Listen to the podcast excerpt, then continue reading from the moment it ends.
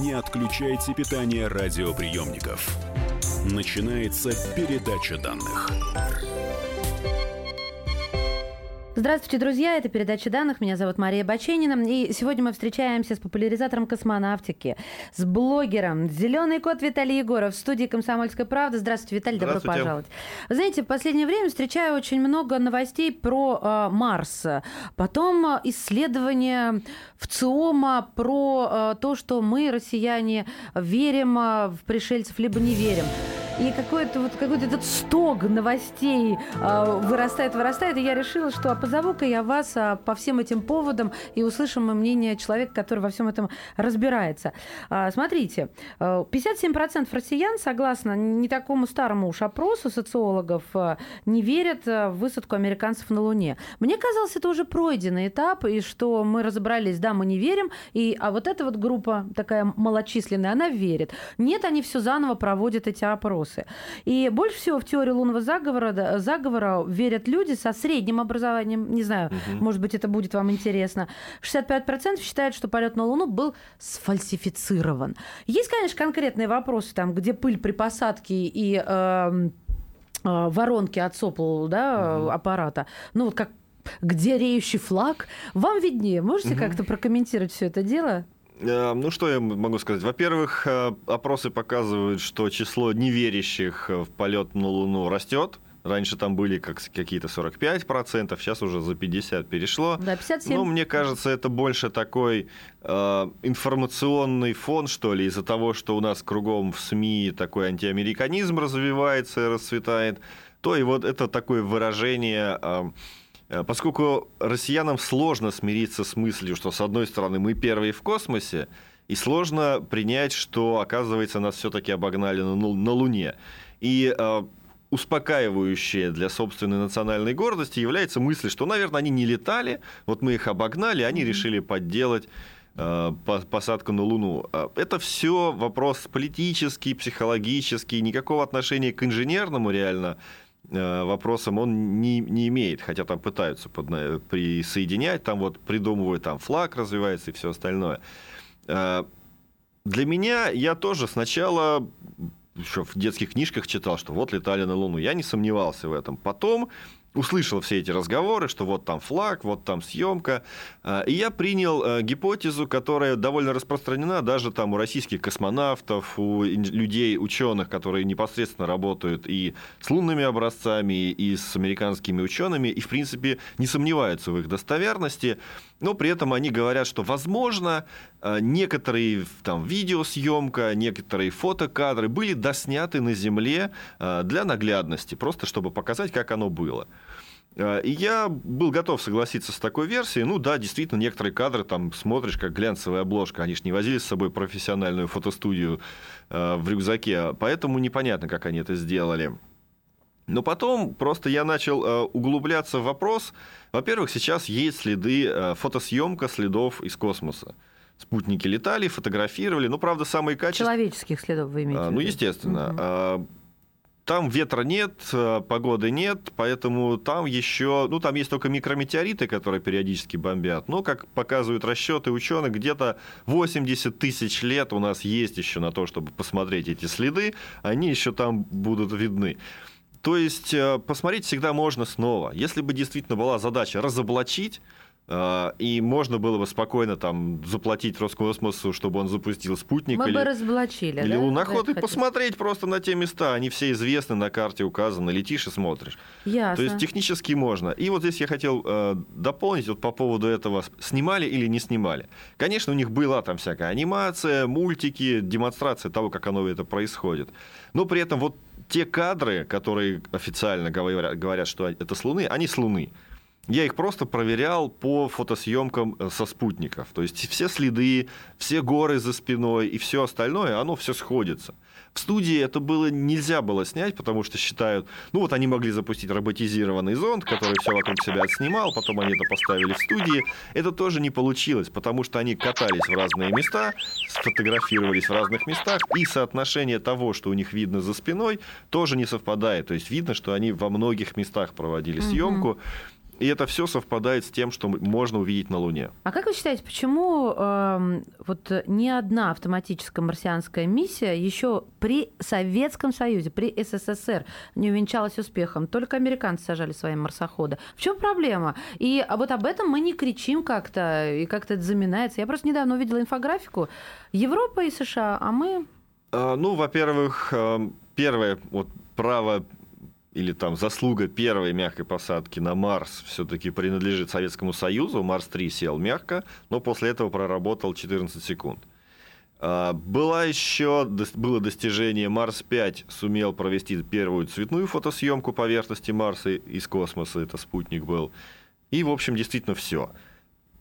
А, в данном случае это вопрос несовершенства советской электроники. Как бы там ни хотелось, но реально э, была большая спешка и была недостаточно долгоживучая в космических условиях советская электроника, которая уже э, если до Венеры она могла еще долететь, до Венеры лететь поближе, и она могла там за 2-3 месяца прожить в космосе и добраться до поверхности, то вот 6-9-месячный э, полет до Марса она уже не выдерживала. И были сбои, были отключения, была неполноценная работоспособность. А у американцев выдерживала? А у них была более развитая, и у них, если там э, в 71-м сел Марс-3, проработал несколько секунд, в 70, если не ошибаюсь, шестом или 78-м э, сели два э, викинга американских и несколько лет проработали на поверхности Марса. Там были ретеги, источник тока длительного срока, и он, в общем, работал нормально. И с, с орбитальными аппаратами у них уже получше получалось. Ну, их пример, вон, Voyager до сих пор летят в 70-е запущены. Слушайте, ну,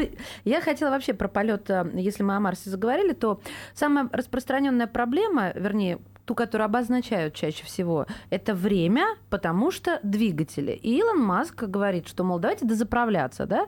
А вот на ваш взгляд, это действительно ну, возможно или это бред? И где тогда эти дозаправочные станции ставить? Э, по его плану предполагается заправка на низкой околоземной орбите и на Марсе. Это э, летающая будет заправка, правильно? По сути, да. То есть он строит большую ракету, у которой э, вторая ступень вот первая ступень обычная, угу. ну, он ее тоже возвращать собирается, просто на гигантской, он ее еще не построил. Вторая ступень и одновременно является космическим кораблем. Так. И когда она выходит в открытый космос на низкую околоземную орбиту, достигает космической скорости первой и остается на орбите, она пустая. Она израсходовала все топливо, чтобы подняться вот до этой высоты и набрать эту скорость. После этого предполагается, что вторая такая же ракета прилетит, заправит ее, и только после этого эта ракета сможет лететь на Марс. К Марсу она точно так же предполагается, что прилетит пустая, сядет э, за счет торможения в атмосфере, ну там остатки топлива ему понадобятся, чтобы совершить э, ракетную посадку. И все, там она тоже будет пустая. Угу. И там тоже колонистам или кто там полетит, им придется развернуть завод по производству метана, и заправить эту ракету метан. И именно для этого он и развивает метановые двигатели и собирается летать на метане. Именно потому, что его можно производить э, там, из воды, углерода. Ну, то есть э, это не бред? Это не противоречит закону физики. А вы смотрите, это совсем свеженькая новость. А, исследователи сказали, что химический состав Марса превращает ее в настоящую сокровищницу. Это Вашингтонский университет. На поверхности безжизненной планеты содержится огромное количество химических элементов, которые используются для производства ракетного топлива. Вот, а, то есть, э, может быть, прям там что-то можно добывать? Ну, это речь про перхлораты, их используют в твердотопливных двигателях, они не очень удобны. В данном случае а, производить метан мы будем, можем просто получая газ, углерод, э, углекислый газ из атмосферы. То есть нам не надо ничего копать, не надо перерабатывать ничего, просто засасываем газ и там циклом Сабатье э, преобразуем его в метан. Это, в общем, отработанная технология, даже в космосе она применяется правда, немного для другого, но в целом все это э, работает уже даже в космосе отработано, так что здесь ничего противоестественного нет. Ну, а об остальных новостях, которые э, нас с вами поражают, поговорим в следующей части передачи данных, так что не потеряйтесь ни в космических, ни в земных пространствах. Популяризатор космонавтики, блогер «Зеленый кот» Виталий Егоров э, в эфире «Комсомольской правды». Не отключайте питание радиоприемников идет передача данных. Сделали. Скорее качай мобильное приложение «Комсомольская правда» для iOS. Фото, видео, статьи и прямой радиоэфир. Крупнейший новостной сайт в вашем кармане. Доступны версии для iPhone и iPad.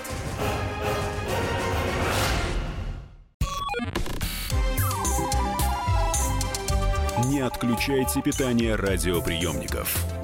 Начинается передача данных.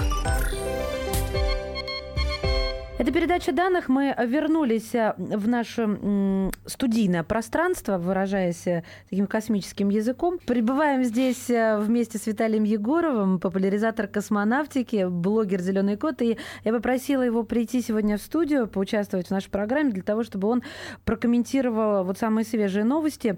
Но за исключением космического туризма, на эту тему мы решили говорить отдельно, что, собственно, осуществили. А, еще одно исследование, Виталий, вот а, не менее интересное, а, умонастроение характеризует. Почти половина наших с вами сограждан верит в существование пришельцев. Ну, 21 век на календаре. Скажите, вы в какой? Вы в, этих, э, в этой половине? Вы на светлой стороне, на темной стороне? А, смотря, ну если говорить про пришельцев, то есть понятие пришельц предполагает, что они уже пришли. А, Давайте разберем это дело. В это я, скорее всего, не верю. А, потому что на сегодня нет никаких реальных научных данных, которые бы показывали не то, что они там пришли, а то, что они вообще когда-нибудь бывали или вообще как, хоть как-нибудь проявили себя, заметно для нас, по крайней мере, а, в нашей области галактики. Так. То есть пока ничего, полная тишина. Мы слушаем, ищем летающие тарелки, разбившиеся на обратной стороне Луны, на Марсе, все остальное, и пустота. А если же говорить про существование внеземных, э, внеземной жизни, внеземных цивилизаций в принципе во Вселенной, ну, скорее всего, здесь я отношусь к тем, кто считает, что они наверняка есть. Ну, как-то правда ведь сложно представить, что мы, толь... мы и только мы единственные, учитывая... Ну, по-всякому, учитывая, какая цепочка случайностей позволила нам появиться, появиться и остаться в живых на сегодняшний день. Остаться в живых.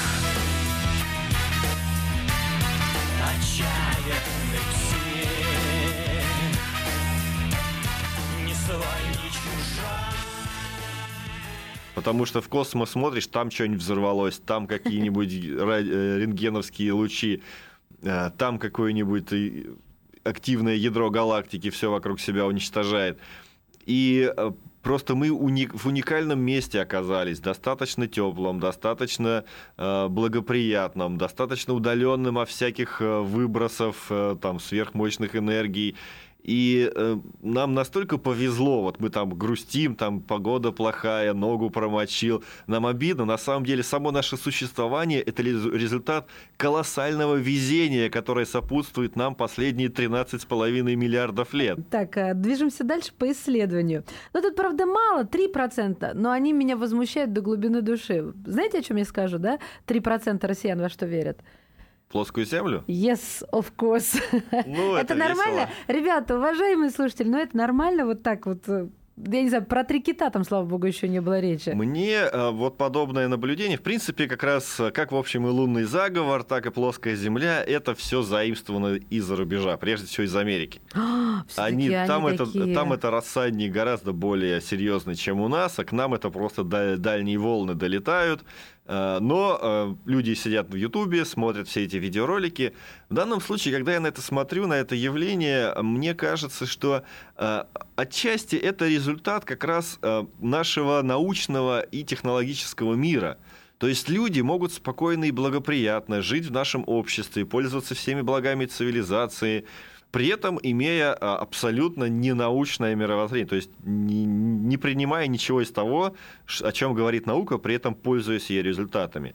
А, есть ну, много способов убедиться, что вот та картина мира, которую рисуют, ну банально на плоской землей, э, на плоской земле никогда бы солнце за горизонт не уходило. Оно бы всегда болталось где-то в районе в поле видимости. Или еще пример. На плоской земле полярная звезда была бы видна со всех точек Земли, а у нас полярная звезда видна только до экватора угу. в северном полушарии. И таких примеров. И в данном случае я как-то спорил с одним таким человеком, я говорю, выйди вечером в ясную погоду, как к балкону подойди, посмотри, куда уходит солнце. и э, прикладываю ему фотографию, с, собственноручно сделанную фотографию заката солнечного. И он говорит, это фотошоп. То есть это люди, которые э, интернет, там YouTube или какие-то свои сайты, форумы считают более достоверным источником информации, чем личный опыт. Ну, помните, как а, и телевизор мне природу заменил? Тут ну можно вот, поставить да, вот слово интернет. Они похожи. Вы сказали, что это из э, Америки приходит. А во что американцы больше всего верят или не верят в плане космоса, в плане природных явлений? Да, Есть у вас такие познания? Там, там всего хватает. Я как, каких-то исследований не, не, не смотрел, но, в принципе, там хватает и те, кто думает, что не летали на Луну и про плоскую землю, и ну куча всего, при этом у них прекрасно развивается наука, техника, вкладывают большие средства в популяризацию. Например, популяризация НАСА там на порядке превосходит то, что делает там Роскосмос, например, для популяризации своей работы. Там просто есть все, они и туда, и туда все крайности. Угу. А, про жизнь на Марсе. А, тут э, вот тоже недавно, ну помните эту новость, которая всех поразила, по-моему, в прошлом году она была про воду, да, вода на Марсе, все, все знают теперь про воду на Марсе. А, буквально недавно планетологи решили, что в марсианской воде а, могли находиться там даже не совсем мелочь какая-то пузатая, а простейшие микроорганизмы, речь шла уже об одноклеточных. Uh-huh. И в связи с этим, конечно же, начинаются разговоры про марсианскую жизнь. Вот вы этот вопрос э, изучали, какие-то выводы для себя себя сделали? А, вывод для, для себя я сделал такой, что, скорее всего, нет и никогда не было. Как вы можете, Виталий? Рассказывайте дан... быстрее, почему. В данном случае давайте я вам сейчас скажу, что нет, вы расстроитесь, а потом ученые скажут, что да, и вы будете рады. Да, наверное, так и а, будет. А, а, ну, будем надеяться. А если не скажут, то я вас предупредил. Хорошо, договорились. Но все-таки почему? А, если мы заберемся в какой-нибудь карьер подмосковный или в любой точке Земли, внимательно будем смотреть под ноги, то мы найдем следы жизнедеятельности даже тех же самых простейших, э, которые были у нас тут миллионы или там даже миллиарды лет назад. Ну, миллионы, например, вот любой известковый карьер подмосковный, угу. это результат жизнедеятельности простейших в Древнем море, который там здесь было 400 миллионов лет назад. Э, то есть таких, даже если они не многоклеточные, даже если они не превратились в гигантских динозавров, они все равно оставят какие-то следы. И на сегодня таких следов не найдено на Марсе вообще. Марсоходы, конечно, относительно немного прошли, где-то суммарно около 70 километров, все, которые там были. Но даже на, если по земле просто по какой-нибудь пустыне пройти, то можно там найти следы даже не нынешней жизнедеятельности, а прошлой. Вы имеете в виду, мы наследили просто там? Или Нет, я имею в виду, что а, никакого известняка, никаких геологических пород, да. А, сформированных при участии микроорганизмов, там нет. А, вот оно что. И вот эти следы а, мы бы нашли. Да, и действительно, там из космоса скелеты динозавров тоже сложно рассмотреть, но хотя сейчас Марс достаточно внимательно исследуется. Но ни геологические, там, ни при помощи спектрометров, ни при помощи фотокамер с большим увеличением ничего близко похожего не найдено. То есть мы можем точно сказать, что никаких пирамид там точно нет. Я, да. Разбившихся летающих тарелок Ведь тоже когда-то мы говорили иначе, и было как-то даже романтичнее. Слушайте, а по поводу вот этой базы на Марсе, которую китайцы собираются строить, а репетировать в пустыне Гоби, не слышали, да? 61 миллион долларов. Сначала э, за эти деньги построят э, в пустыне Гоби, и там целый ряд испытаний, ну, в первую очередь, там, угу. на герметичность и прочие марсианские условия, да, а потом как-то вот э, собираются для функционирования и поселения человеческого на Марсе. Ну, это то, что называется задел на будущее. Такие эксперименты в Советском Союзе там в 60-е и 70-е годы проводили.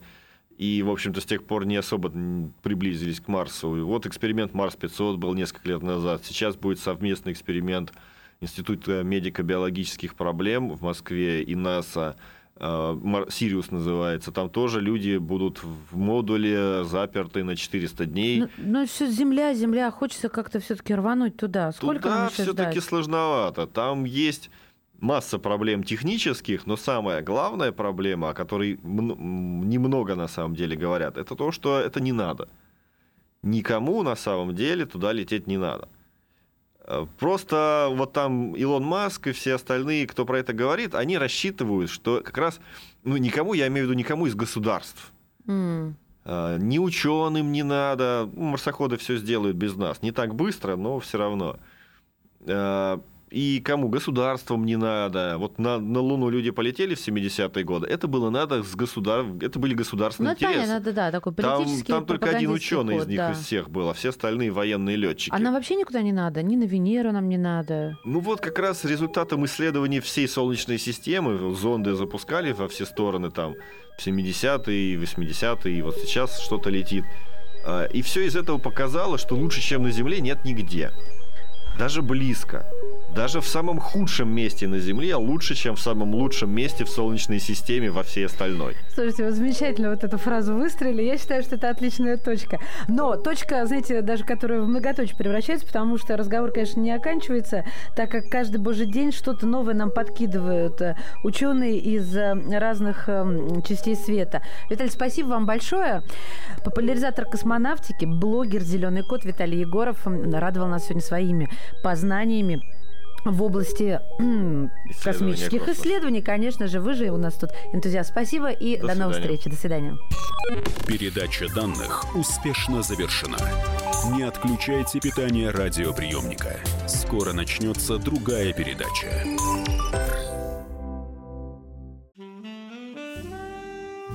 Бутылка «Шато Марго» 1787 года. 225 тысяч долларов. «Феррари 250 Теста Росса» 1957 год. 12 миллионов долларов.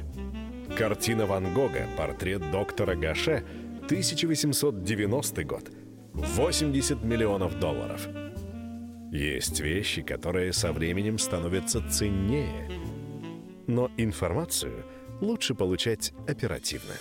Слушайте темы дня по будням на радио «Комсомольская правда».